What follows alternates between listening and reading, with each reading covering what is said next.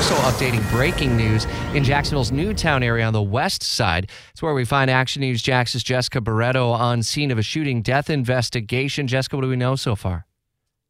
So we know a 25 year old man has died in this shooting, and this happened overnight at around 1:30. Basically, JSO was alerted by ShotSpotter technology to come to this area and respond. This is along Growth Street. It's off Kings Avenue by the Checkers that's in this Newtown neighborhood. And basically, as police were investigating the shooting, they were alerted to the fact that someone had driven a shooting victim to a nearby hospital where he passed away. Again, we know he was a 25 year old man. Now, JSO told us that they have detained several people who were in this area just because they were here uh, in the area when the shooting happened. So they're they're interviewing them to find out if they know anything, saw anything, and that's still an ongoing process.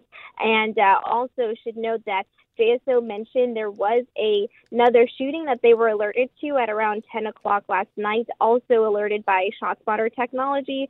So they're working to find out if these two shootings are connected at this point. But again, the investigation continues. Uh, one man is dead, and they are asking anyone with any information, of course, to reach out to them or Crime Stoppers if they want to remain anonymous. I saw your update on Fox 30 Action News Jax a few minutes ago through the fog. It still looks like a pretty active scene where they have uh, the police tape up in several homes that appear to be surrounded.